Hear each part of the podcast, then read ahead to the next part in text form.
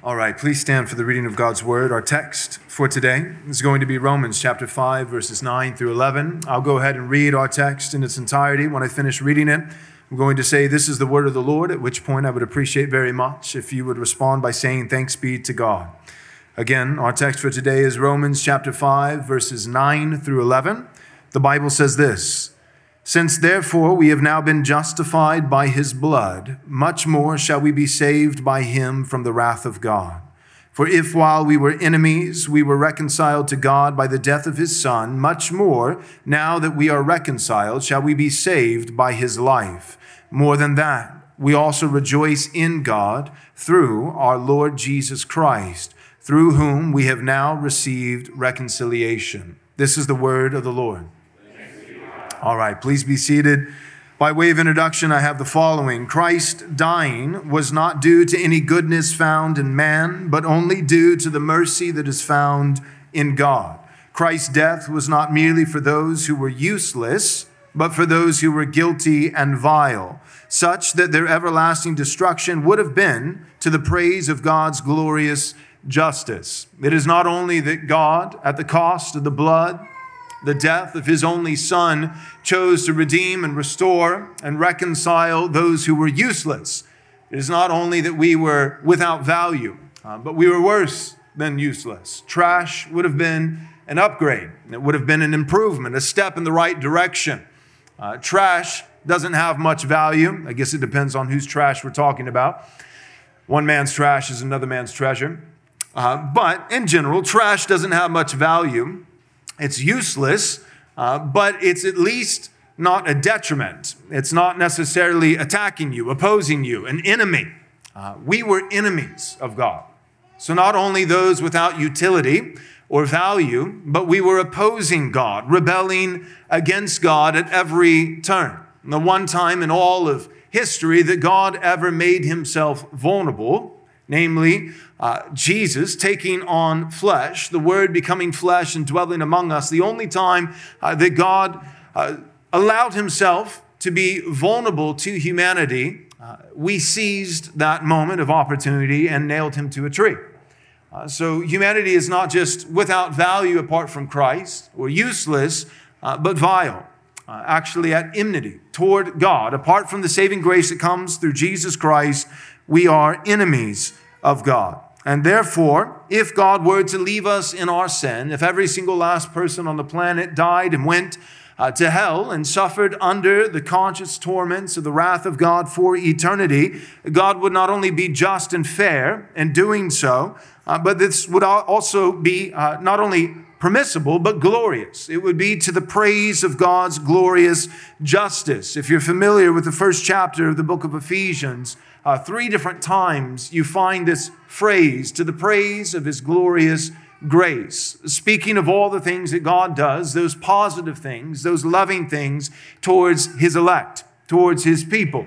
That he does all these things for the good of his people, but also for his glory, to the praise of his glorious grace, to make it a little bit more specific. Uh, what element, what characteristic of God is uh, being most emphasized, most uh, glorified in the instance of God being good to his people? His grace, to the praise of his glorious grace.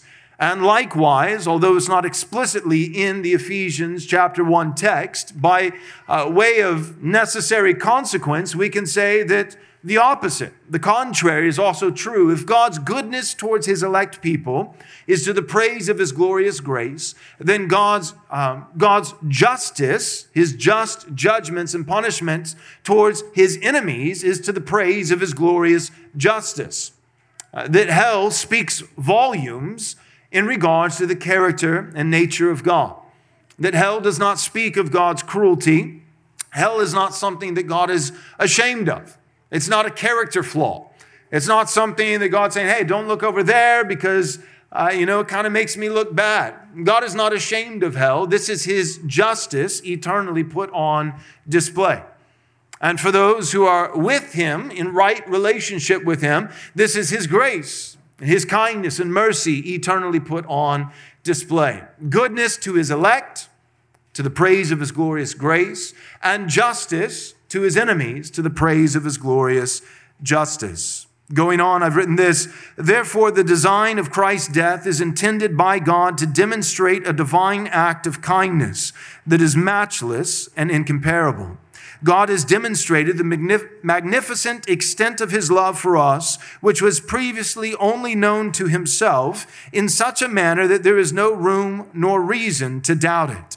The divine act of love did not arise from any loveliness in us, nor from any love in us to God, but exclusively from God's own sovereign will and good pleasure. In other words, God did not die for us because we had utility. He did not die for us because we were lovely or beautiful or valuable in any way. God died for us to make us lovely. He didn't die for us because we were lovely. He died to make us lovely. However, you must add this part. He died for us to make us lovely because before we were lovely, we were still loved. God did not die for us because we were lovely or valuable. In his death, we are made lovely and valuable. And yet, while we were not lovely or not valuable, God still loved us. John 3 16. Uh, ample scripture, but this one we probably all know good and well. John 3:16 for God so loved the world that salvation begins with the love of God. Uh, John 1 John chapter 4 verse 19 we love because he first loved us. Elsewhere in the New Testament we see that uh, that very rarely will anyone die for a righteous man though for a good man good in this context is being used to describe perfection Though for a good man, one might dare to possibly die.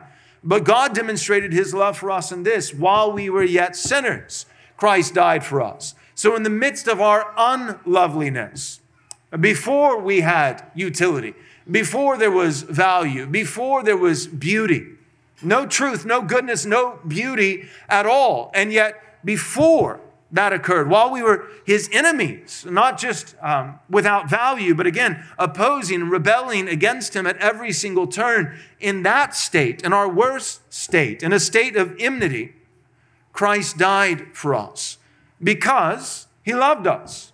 God sent the Son, it was the Father's idea, as it were. The Father loved us and sent the Son. The Son loves us and willingly volunteers and goes and all of the Father's ordained plan of salvation, and the Son, his accomplishment of that plan of salvation, is then applied by the Spirit. The triune God, Father, Son, and Holy Spirit, loving us before we were ever lovely. So God doesn't die for us because we're lovely. He dies for us to make us lovely, but He's willing to die to make us lovely because even when we were unlovely, we were still loved, loved by God. So the gospel begins with God and ends with God. It is His mercy, it is His kindness, it is His grace. Now, there's a few points, by the grace of God, I hope to bring out of the text today. Three, to be more specific. The first is this justified. We are justified by Christ's blood and saved from God's wrath. Justification and salvation, very similar yet distinct in theological terms. So, looking at justification by the death. If we speak of Christ's blood, we're speaking of his death, justified by the death of Christ and saved also from God's wrath. The second point will be this reconciled by Christ's death and saved by his life. What is it about Christ's life that is saving? We often speak of how we're saved by Jesus' death on the cross, and this is true. Um, but there is a very real sense throughout the scripture, especially in our text today, in which we are saved not only by the death of Jesus, but we are continually saved. In a present, ongoing tense, we are being saved by not only the death of Jesus, but the life of Jesus. And then, lastly, what does it mean to rejoice in God Himself? Not only rejoicing in our salvation, which God brings about, not only rejoicing in the blessings of God, which He generously provides, but rejoicing in God Himself. So, beginning with justification and salvation, justified by Christ's blood and saved from God's wrath. This is verse 9 of our text, which says, Since therefore we have now been justified by his blood, much more shall we be saved by him from the wrath of God. The apostle here argues from justification by Christ to salvation by Christ. Whoever is justified by the blood, that is, the work of Jesus on the cross, shall be saved by the person of Jesus. If you are justified by the work of Jesus, his work at Calvary, his substitutionary death, dying in your place, your sins imputed to him, that means your wickedness, your sin against God, transferred, accredited to his account, and then him receiving the wages of our sin, which is death. If his work has covered you and justified you, whoever's justified by the blood of Jesus, the work of Jesus, shall also be saved by the person of Jesus. Notice that this particular verse does not speak of Christ saving us from wrath in regards to the wrath of our own sinful hearts or the wrath as it appears among the people of God towards one another, which is a sad reality. But there is often wrath amongst believers, even towards fellow believers in the context of the church. There's a very real sense in which God saves us by that because we're reconciled to God. We should be reconciled to one another, but that's not the predominant wrath that's in view in verse 9 of our text today. It is not the wrath of our own sinful hearts or wrath that appears horizontally from believer towards believer. Neither does this verse speak of Christ saving us from the wrath of our avowed enemies, that is, unbelievers, or even the wrath of devils, the wrath of our great enemy, Satan, a spiritual war which constantly surrounds us as the roaring of a lion. But rather, this verse speaks of the glorious salvation of Christ from the white hot wrath of a thrice holy God. Christ promises even to save us from the fear of God's wrath as it exists in our own hearts and our consciences in this life. One of the questions that Christians have to be able to answer and I'm sure that many of you have asked this question, at least subconsciously. When it comes to salvation, the gospel, you need to get saved. You need to get saved. You need to be born again. One of the questions that we have to ask, a very simple question, is this What do we need to be saved from? What do we need to be saved from? And the reality is that uh, our salvation is a multifaceted salvation. God saves us from much. But we do need to be able to answer that question uh, in a primary sense. What is the predominant thing that mankind needs salvation from? Is it salvation from a purposeless life, from meaninglessness? Is it salvation from boredom? Is it salva- salvation from dissatisfaction? Is it salvation from our fellow man and those who would be against us? Is it salvation from even ourselves, our own sin nature? Is it salvation from corruption? Is it salvation from Satan? What, what is it that we need to be saved from? And again, there is a sense in which God saves us from all the things that I've just mentioned. But in the primary sense, what mankind most needs salvation from is not Satan, it's not ourselves, it's not our fellow man, it's not a corrupt world that's subject to decay. We need salvation first and foremost from God. We need to be saved from God. Because our greatest threat, apart from saving grace that comes through Christ Jesus alone, for the unbeliever, the unregenerate person left in his sin, his greatest enemy, his greatest threat is not the devil. His greatest enemy and greatest threat is not himself, and his greatest enemy and his greatest threat is not the world, even if every single human being on the planet conspired against him. His greatest enemy is God. That before salvation, we were enemies of God. God was our greatest threat. God was at war with us, and justly so. We were children of his wrath, as Ephesians says. We were dead men walking underneath the just condemnation of a just and holy God. The greatest thing, if we are to say, what are we saved from? The greatest thing to be saved from is the wrath of God. Or if we were to ask the question, who do we need to be saved from? The person that we need to be saved from, most of all, is God Himself. And in justification, in salvation, in the Christian gospel, the first reconciliation that we receive is a reconciliation not with ourselves, not with our fellow man, but with God. That we have been reconciled with God. That He is no longer uh, the judge condemning us, but He has become our adoptive Father. That through Christ and His finished work, that we have been adopted as children of God, no longer children of his wrath, but children, beloved children, adopted children of God as our heavenly Father, that we have right standing with him, that we're no longer at enmity with him, but rather received and loved and blessed by him. So that's the first question, or one of the first questions that must be asked and answered. What is it that God saves us from? He saves us from himself. He saves us from his wrath. But beyond merely saving us from his own just punishment, his own just wrath, God also saves us not only in the objective sense from his wrath, but in the subjective sense. He saves us from the ongoing perpetual fear of his wrath. That we no longer are under the wrath of God. If you are in Christ, if you've been saved by grace alone, through faith alone, in Christ alone, God is your adoptive, beloved Father. You are His beloved Son. There is no enmity between you and God anymore. You've been reconciled with God. So the wrath of God no longer hangs over you, but also there is freedom, not only in the life to come, the life after but there is freedom in this life as well from not only the objective wrath of God, but the subjective fear of the wrath of God.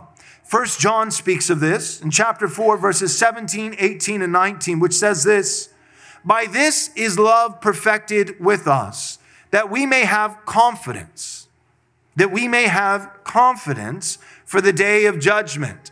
Not only that we may be spared objectively, declared righteous rather than guilty on the day of judgment, but today, as it pertains to the present, now in this life, looking forward to the day of judgment, that we can have confidence now. By this is love perfected with us, that we may have confidence for looking toward the day of judgment. There is no fear in love, but perfect love casts out fear. For fear has to do with punishment, and whoever fears has not been perfected in love. We love because he first loved us. That's 1 John chapter 4 verse 17 through 19. It's important that the Christian understands there is a vital distinction when we speak of fear. There is a vital distinction between the fear of God himself and the fear of God's judgment. The Christian is not to possess fear of judgment, but we are to continue to possess a righteous and holy fear of God. It is right for the Christian to go on fearing the Lord, to fear God. The fear of the Lord is the beginning of wisdom. But in fearing God, as we seek to you know, answer that question, well, what is this healthy, proper, righteous fear of God? Well, one thing that we can mark off the list is that a proper fear of God for the Christian is not a fear of God's judgment. We know this because the scripture forbids it.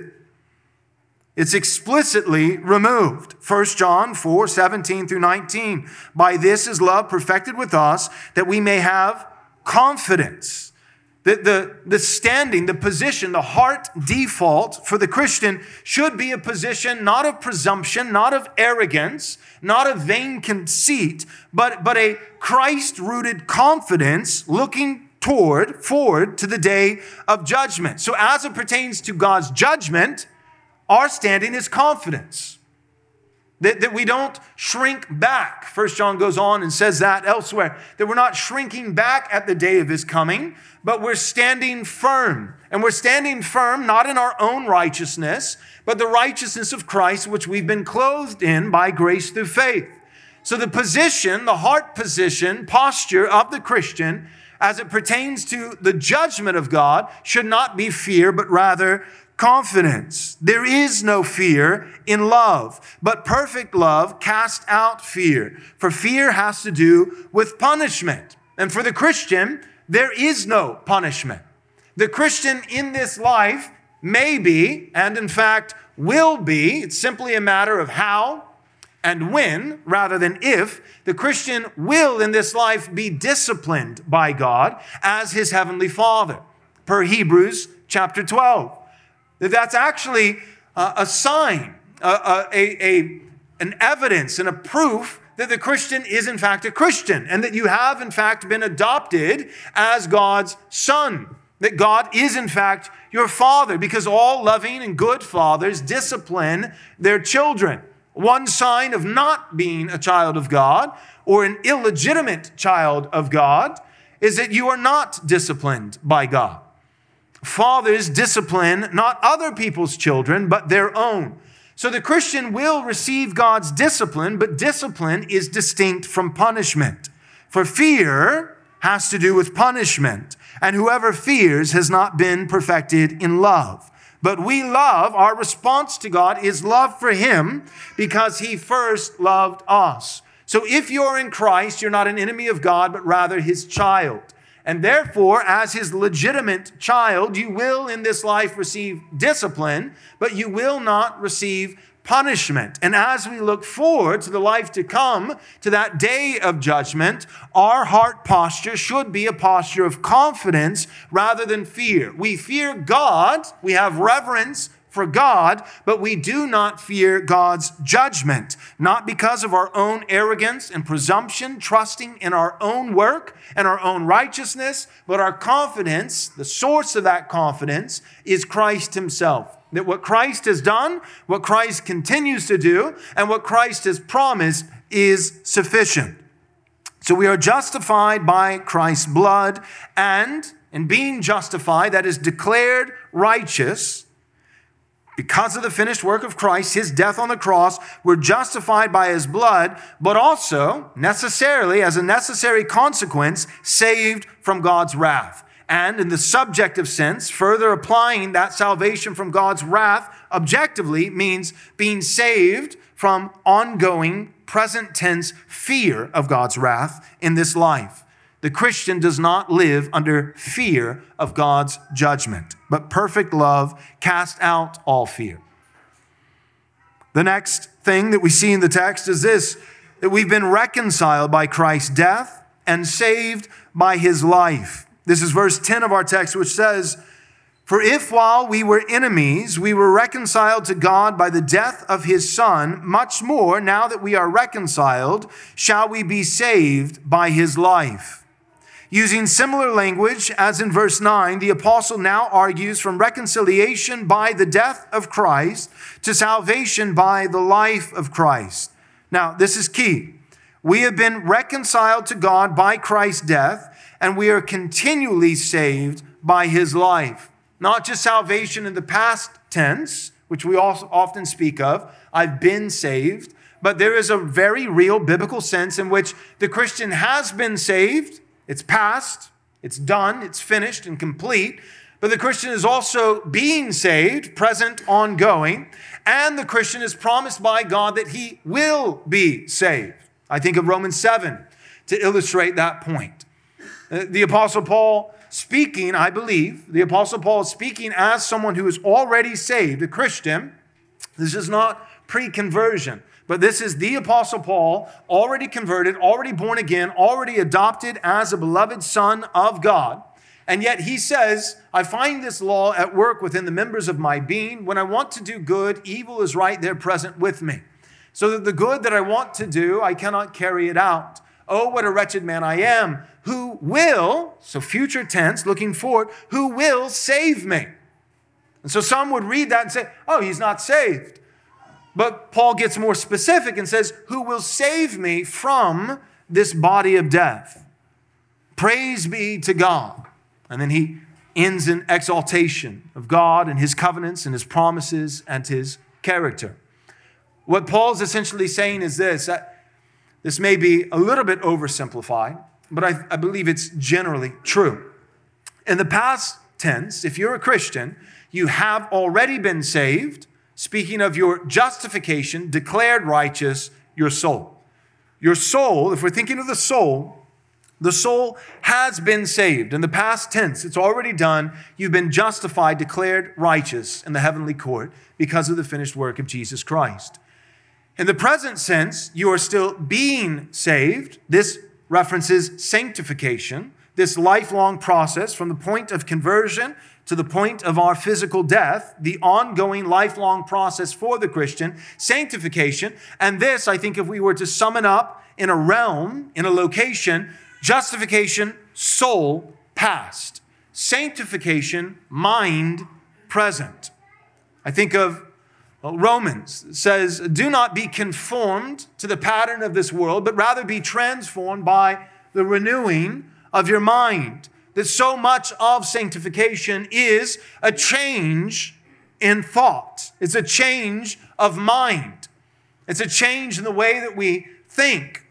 Repentance, many of you are probably aware, the word repentance speaks of change, but it's not merely a change in regards to the surface to our outward behaviors. But that change is ultimately it's, it's sourced from a change in the way that we think. That we're not just doing different things and saying different things, a change outwardly in our behaviors and speech uh, merely by, uh, by gritting our teeth and clenching our fist.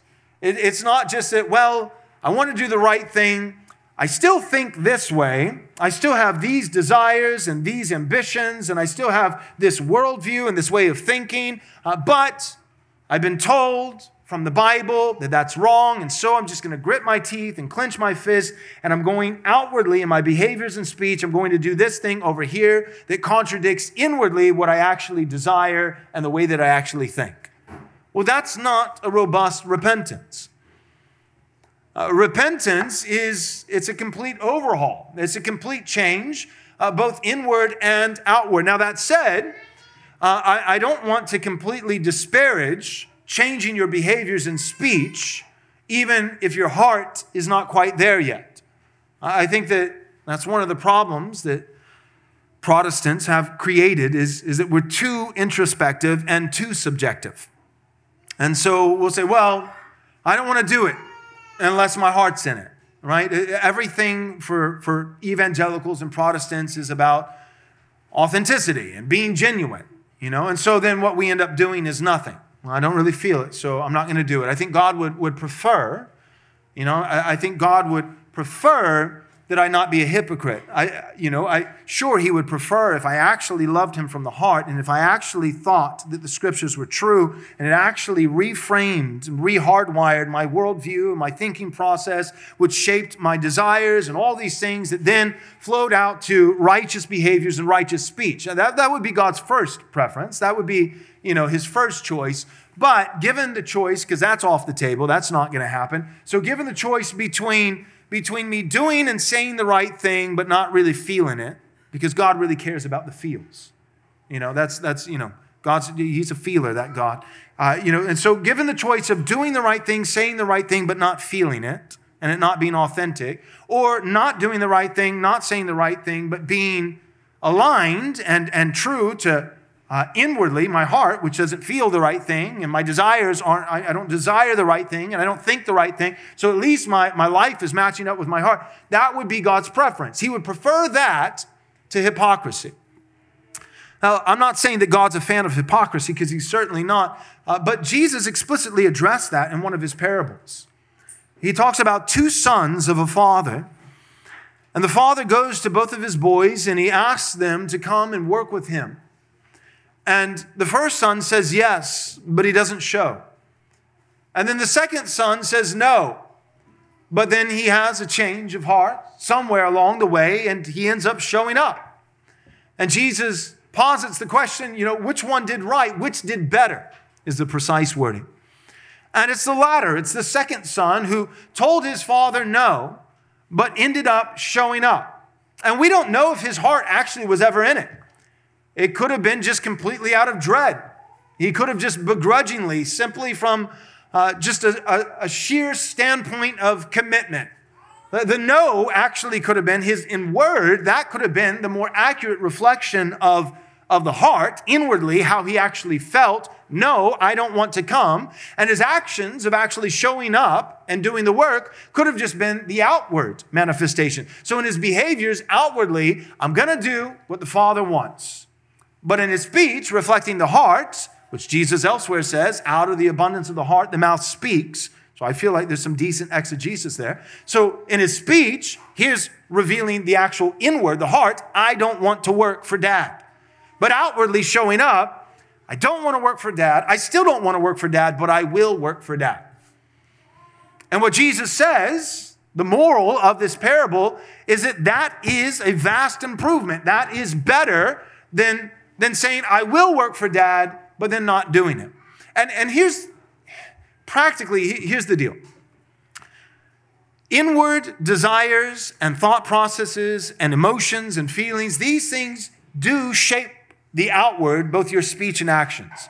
So if you inwardly love God, that is going to radically dictate and shape and compel behavior and speech that is loving towards God. But what Protestants often overlook is that the reverse is also true. So, what do you do when you don't have a desire for God? What do you do when you don't desire to obey His commandments? You don't desire uh, to seek your satisfaction in Him. What, what do you do when, when you don't uh, inwardly possess uh, love for God and deep adoration and affection for Him?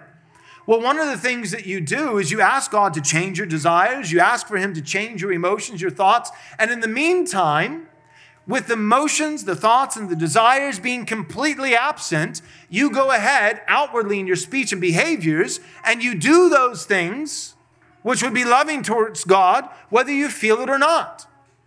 It's the same as a marriage, right? Uh, well, the love is gone. It's just gone somewhere along the way over the years. You know, we've just grown cold.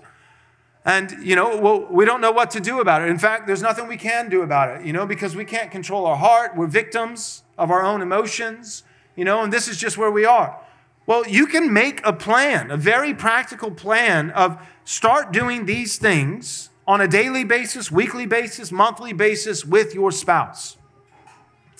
Well, but I don't feel it and I don't want to be a hypocrite. Well, here's, here's the counter argument who cares? Right? I mean, I've got a deep philosophical counter to I don't feel it. I don't care. You don't feel it. Who, well, why does it matter how you feel? Why is that so important? So just start loving your wife. Well, but, but it's not there in my heart. Okay, well, then start doing the outward actions and speech of love toward your wife. And here's the beautiful thing that the outward patterns actually work the other way around and will cultivate affection and desire. It will. Your, your outward behaviors and speech will shape your thoughts and feelings. In a similar way that your thoughts and feelings can shape your outward behaviors and speech. It's, it's not a one way stream, but it's a two way street. Both the outward affects the inward, and the inward does also affect the outward, so that we're not lost without hope and nothing that we can do, completely helpless and powerless. We, we have a roadmap that we seek to obey God's commandments even when our hearts aren't necessarily in it. We, we seek Him and we meditate on His law day and night, even when we'd rather be doing something else. Uh, the trick to delighting in the law of God is meditating on the law of God before you delight in it. That's the secret. The secret is doing something over and over and over. It's called acquired taste. Right? I mean, we, we know that this is a reality. Nobody is just born coming out of the womb enjoying kale. You know, nobody. Now, I personally don't think that anyone, even with training, enjoys kale. But I've been told that some people do. Uh, but that is not a natural affection. That is, uh, that is a well harnessed, disciplined affection that, that you shape over time by consistency, by patterns, by actions. I'm doing something outwardly that, that does not align with my emotions and desires and thoughts inwardly, but over time, the inward will be cultivated by the consistent outward. That's something that we need to be aware of. So, all that being said, I can't even remember where I was.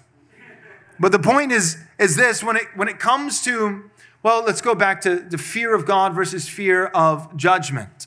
Uh, when it comes to these things, uh, it's, it's outwardly setting the patterns day in, day out through obedience, through scripture reading, through accountability, through fellowship with the saints. All these things eventually, slowly, over time, they shape the heart, they shape our emotions, they shape our thought processes, and we begin to truly desire. We begin to truly love the Lord. Uh, hypocrisy is not something that, that God ever affirms, it's not something that He esteems. Uh, but better to outwardly do that which inwardly you're not for than to say, I don't love God inwardly and I'm not going to do anything outwardly either. That is not uh, an improved method. That's not the better option. Okay, so reconciled by Christ's death and saved by his life. Again, verse 10 if we were enemies, if while we were enemies we were reconciled to God by the death of his son, much more now are we reconciled uh, shall we be saved by his life. So it's a similar language to verse 9. The apostle is now arguing from reconciliation by the death of Christ to salvation by the life of Christ. We have been reconciled to God by Christ's death, and we are continually saved by his life. That's where I was. Okay, so past, present, future, all under the banner of salvation. If you think of salvation like this, think of salvation as the overarching category. Underneath that, you have three subcategories. So there's salvation, and then you have justification, sanctification, glorification. So salvation, that's the big umbrella. Then justification, sanctification, glorification. Justification, the past salvation of the soul. Sanctification, the present ongoing salvation of the mind renewing the mind. And then glorification, the future promised salvation of the body. Soul, mind, body, past, present, future, justification, sanctification, glorification, all under the realm of salvation.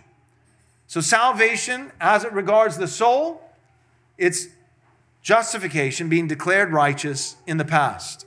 Salvation, as it pertains to the mind, it's sanctification, the renewing of the mind in the present.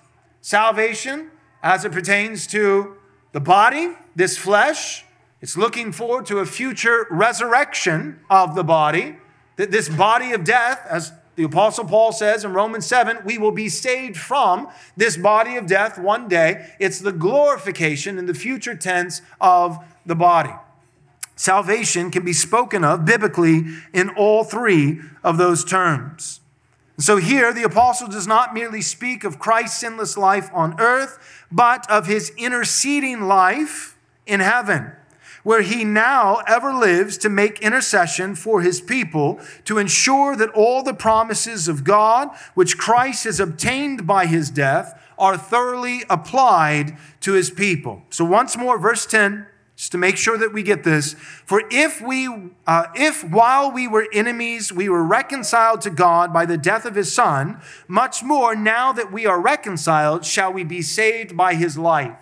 What I'm saying is this the most natural reading of verse 10 of our text, that we will be saved by his life, is to think back of Jesus' earthly life uh, uh, 2,000 years ago, his sinless life uh, his life in which not only did he avoid all sin and maintain a state of innocence, but in which he, uh, in his active obedience, he fulfilled all righteousness. So we're thinking of his fully obedient life, his fully righteous life.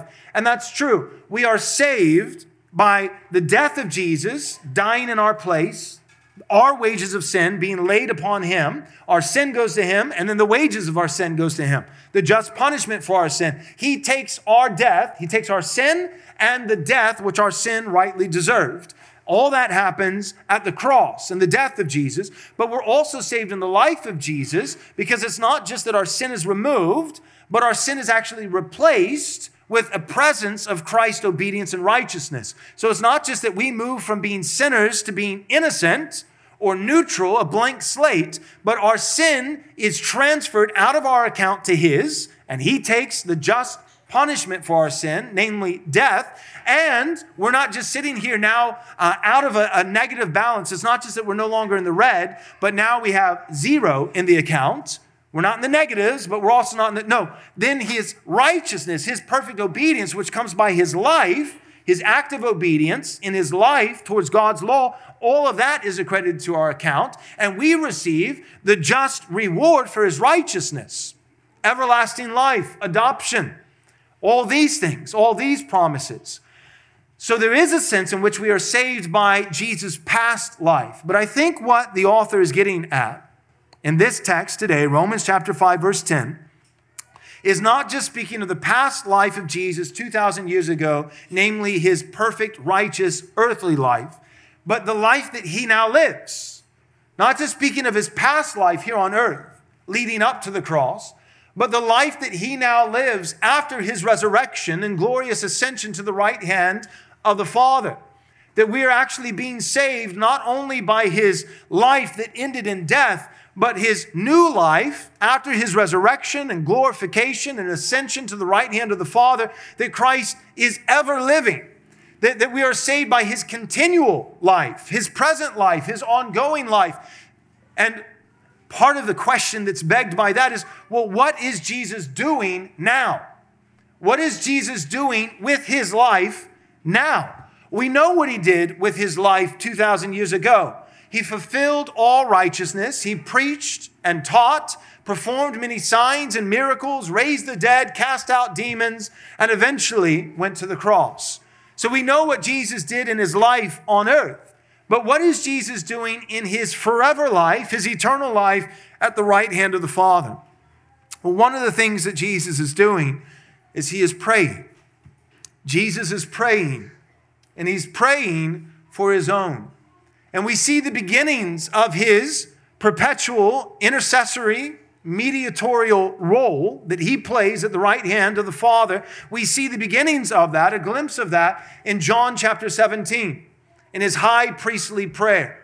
His prayer in the Garden of Gethsemane before his arrest and going to his mock trial and then his crucifixion. And one of the things that Jesus prays in the garden uh, that offends many is this He says, I do not pray for the world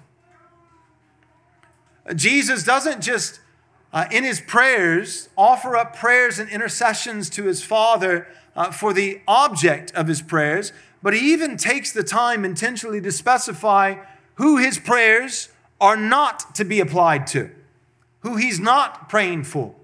Again, John 17, Jesus says, I do not pray for the world, but I pray for my own for those whom the Father has given to me, and those that the Father will give to me. My disciples, here, now, and future disciples, all those who will come to believe in me.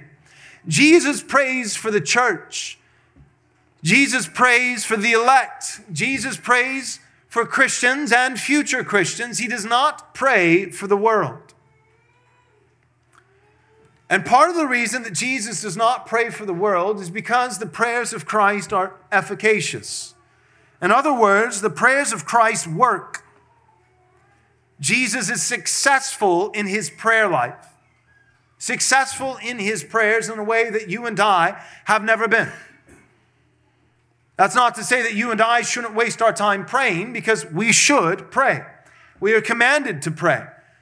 But we are not nearly as effective in our prayer as Jesus is, and there's a number of reasons for that. One, because when we pray, uh, we never possess perfect faith.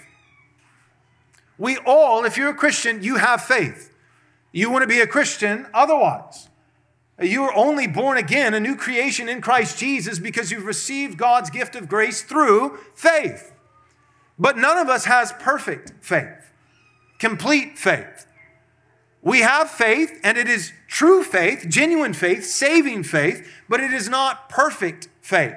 If you had perfect faith, then you would achieve a state of sinless perfectionism. The reason you still sin is because you don't perfectly believe. Every time you and I sin against God, even as Christians, go on sinning, it's because there is something in the character and nature of God, the covenants of God, the promises of God that we don't actually believe. Not fully. That we in that moment believe that the momentary, fleeting, temporal satisfaction of sin is more fulfilling than the promises and the character of God.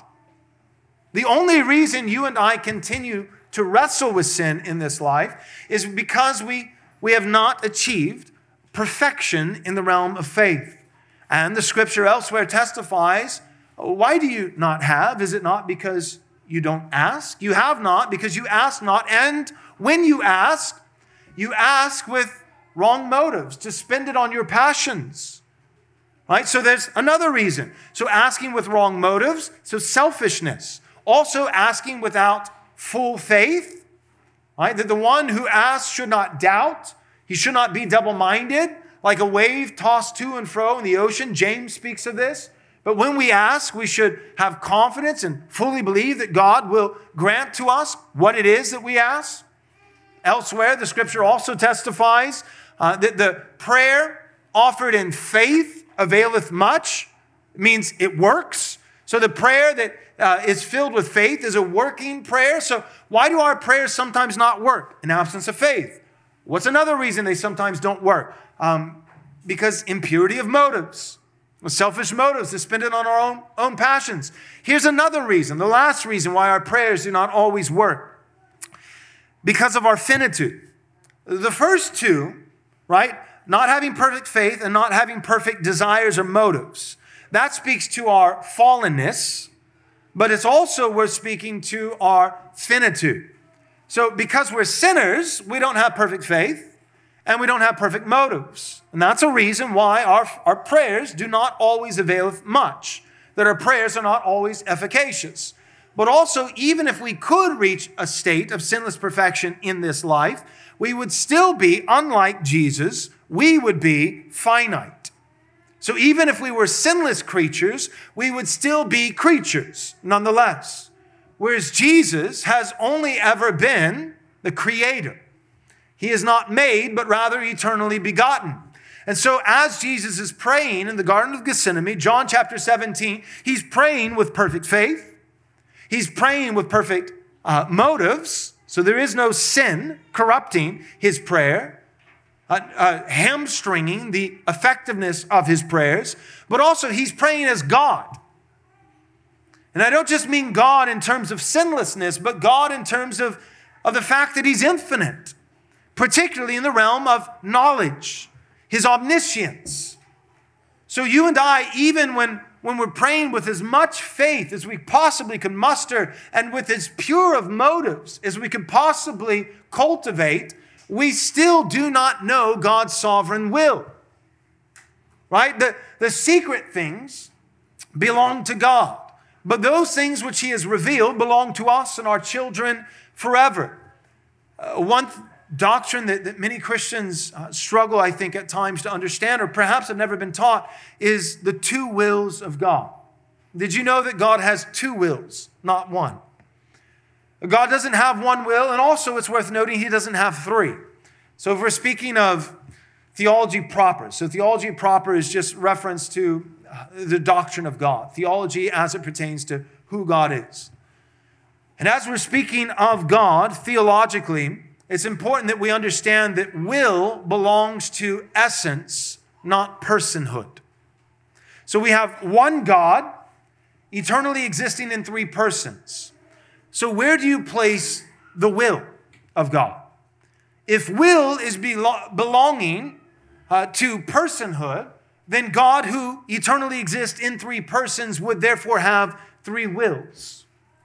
But this is not correct. And for not quite 2,000 years. It took about you know 500 years or so to understand doctrine of God.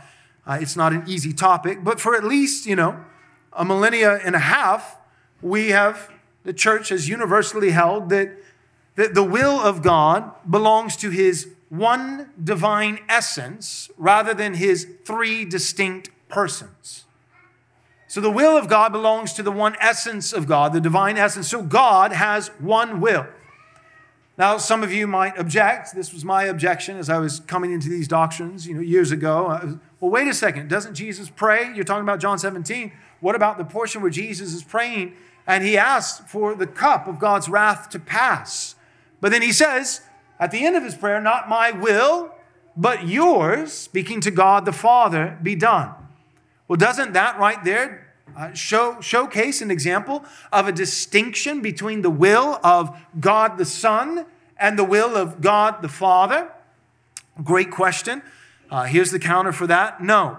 Uh, and the reason why it doesn't show a distinction between two wills is because there, once again, will is belonging to essence, or another word for that would be nature rather than personhood. The reason why Jesus can say that is not because of, uh, we're speaking of two different divine persons, the Son and the Father, but because what we're seeing is two different natures within the one person of the Son. So when Jesus says, Not my will, he is speaking of his human will. Because remember, Jesus has two natures the divine nature, but also the flesh, the human nature. So in Jesus' human nature, he didn't really want to go to the cross. But the beauty of Christ, as it pertains to his human nature, is that Jesus demonstrates for us perfectly what it looks like for a man, for a human man, for the human nature to be in full submission to God. And so he says, It's not my first choice, not really my preference to get crucified, you know, in a few hours, but not my will, but yours be done. Now, Jesus, in his divinity, the divine will is perfectly aligned with the Father and the Spirit one divine essence, therefore one divine will. But within the second member of the Trinity, namely the God man, Christ Jesus, the Son of God, there are two wills, not because of two persons, but because of two natures, divine and human. So, no, Jesus is not arguing with his dad. He's not arguing with his dad. Okay, my goodness, I'm struggling today to get off track. I usually can bring it back. I got into the wills why was I getting into wills of God? Three wills of God versus, oh, two wills of God. Here we go. So it's not three wills of God belonging to three persons. It is one, uh, uh, one will of God insofar as we speak of the one essence of God. But within that one divine will, there is actually a sense in which there are two. Here are the two wills of God His prescribed will or revealed will. These are different names that we could use revealed will, prescribed will, or, um, or you could call it um, His moral will.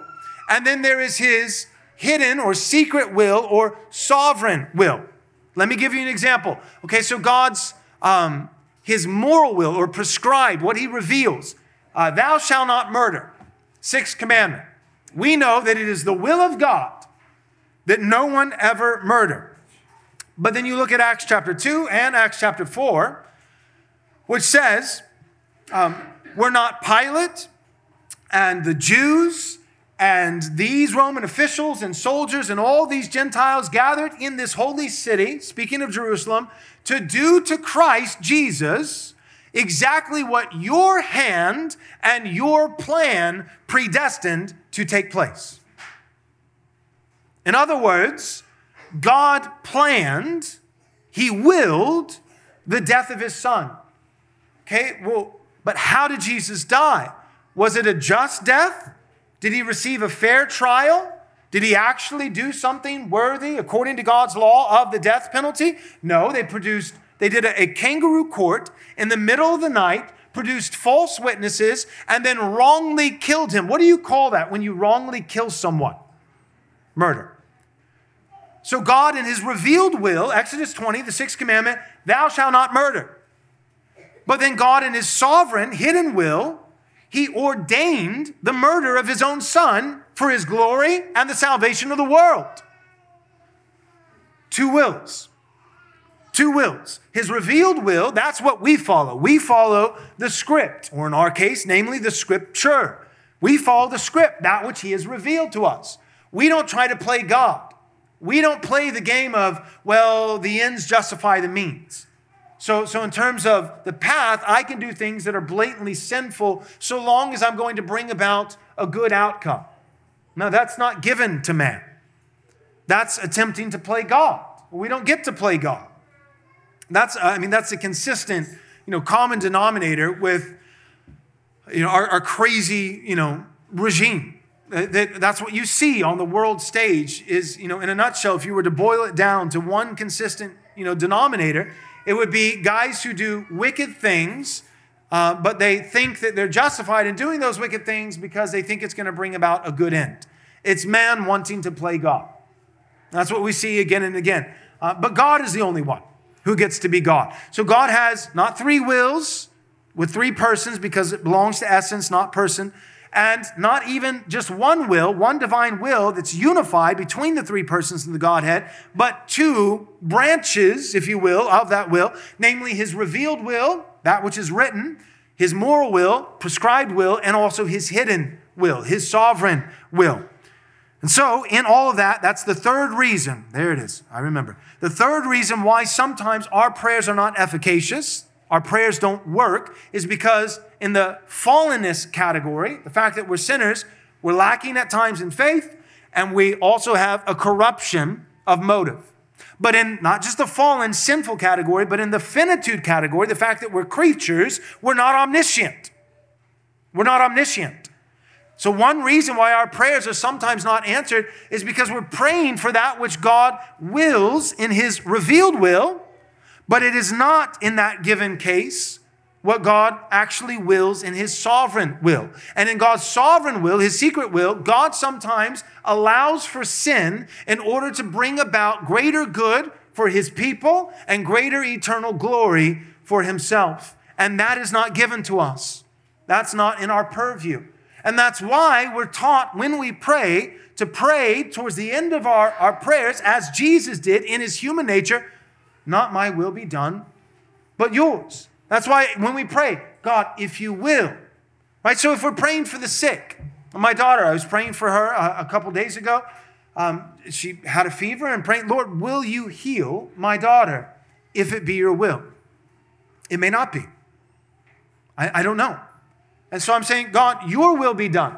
I would like my daughter to be healed, but you are good and infinitely wise, and you may have a purpose in this moment to glorify yourself and do good to all those who have been called, who love you and are called according to your purposes, Romans 8, through this sickness. So, at the end of my prayer, not my will, but yours be done. But in the case of Christ, because he's not a sinner, because of not being fallen, perfect motives, perfect faith, and because he's also God, perfect omniscience. So the prayers of Christ are efficacious. They work. Why? Because he only prays what God wills, not only in his moral revealed will, but even knowing God's sovereign will because he is God, and he prays without sin, distracting from faith, or corrupting his motives. Again, in short, Christ's prayers are efficacious, aka the prayers of Christ work. And that's precisely why Christ doesn't pray for the world in John 17, because Christ doesn't waste prayer.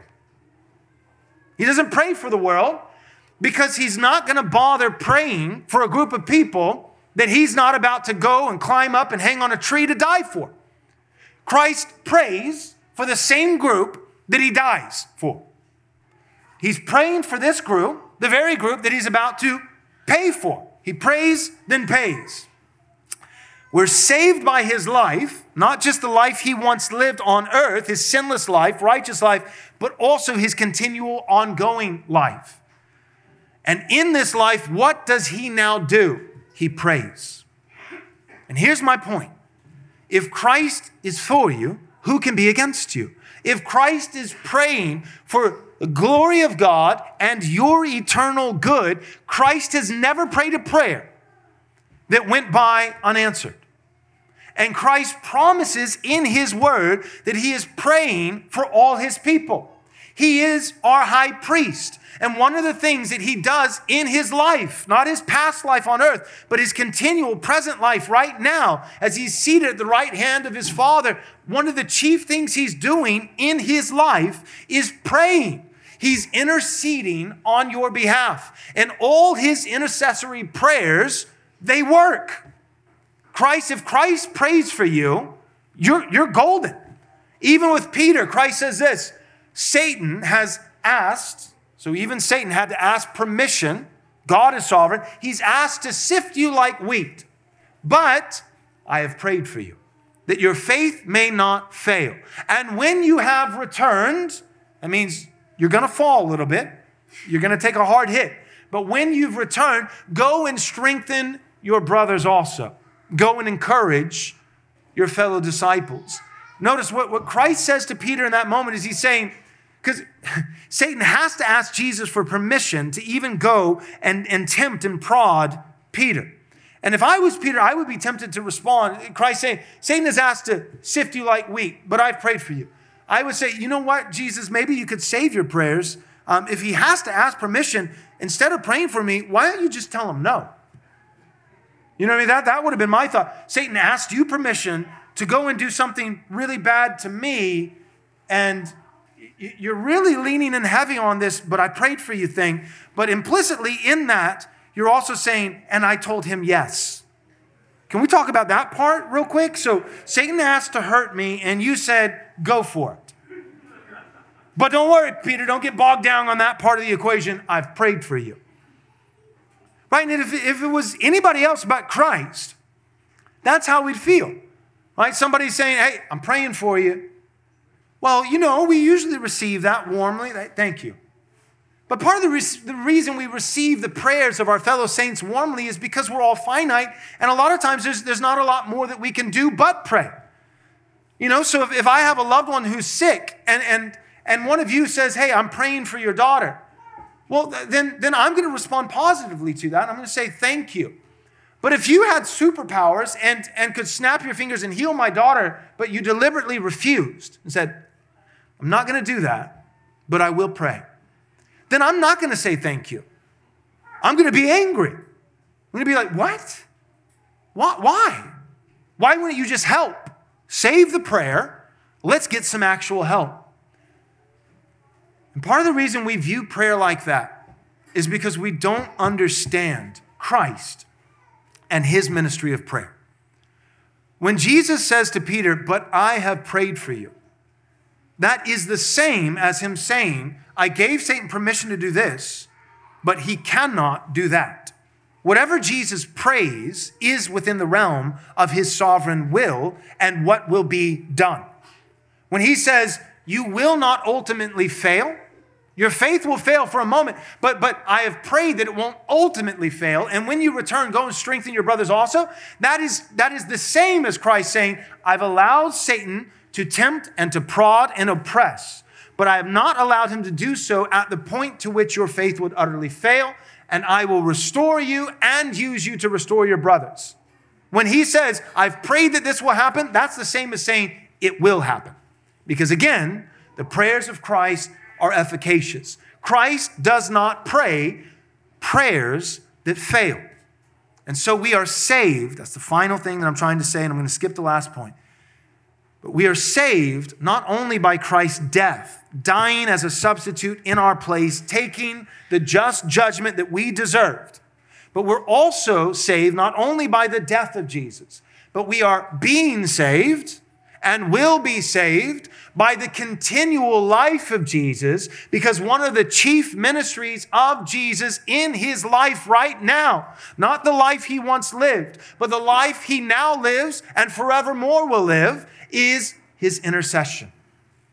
He is the mediator of all the promises of the new covenant. He is the intercessor, the high priest who is actively, constantly, continually praying for his people. And he has never prayed a single prayer that has gone unanswered. And one of the things that we know he is praying for us, just as he prayed for Peter, if you're a born again Christian, is that your faith would not fail.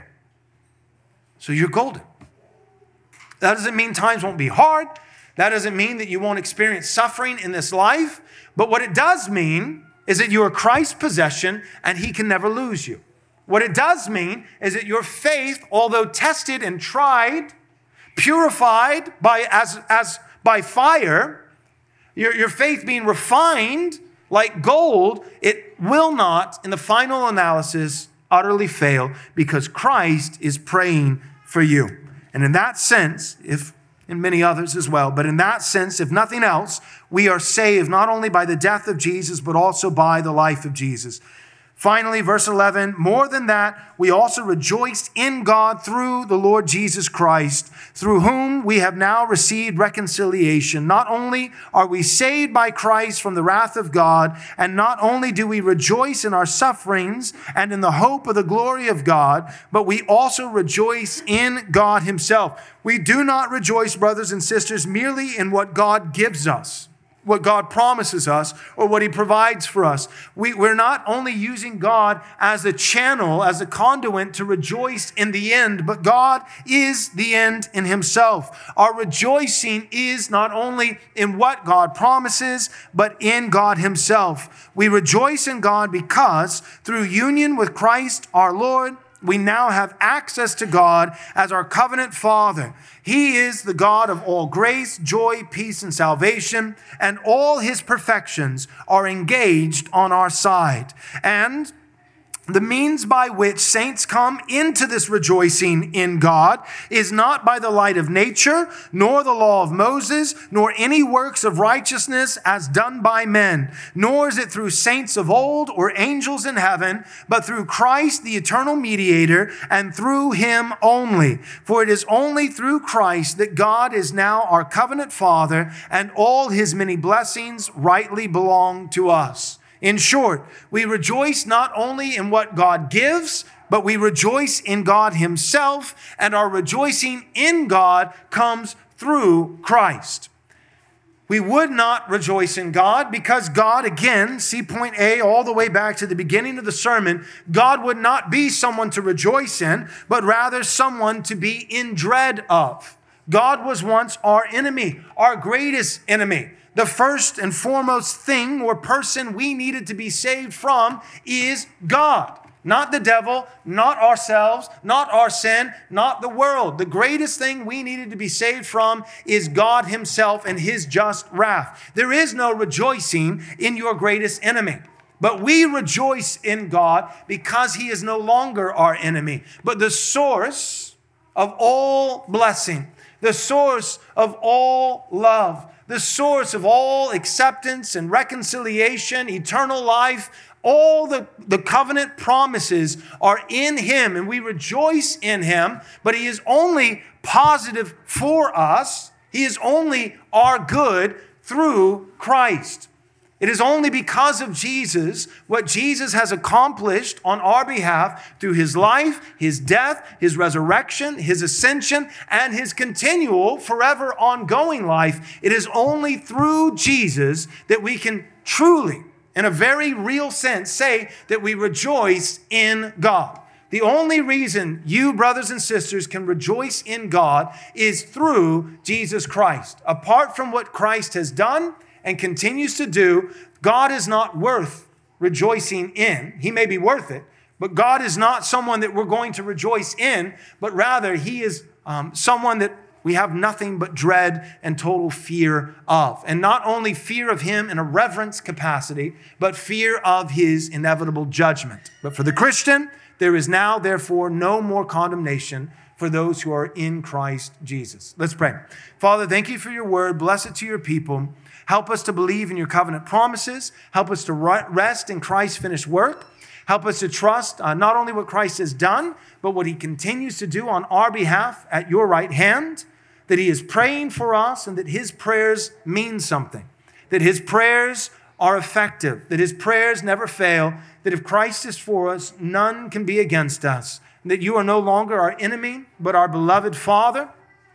Help us to rest in this uh, to take hope in this, that all the challenges and trials that we experience in this life, uh, that although real, although significant, Lord, we pray that they would pale by comparison to this glorious truth We pray these things for your glory and for our continued good. We pray these things in the name of Jesus. Amen.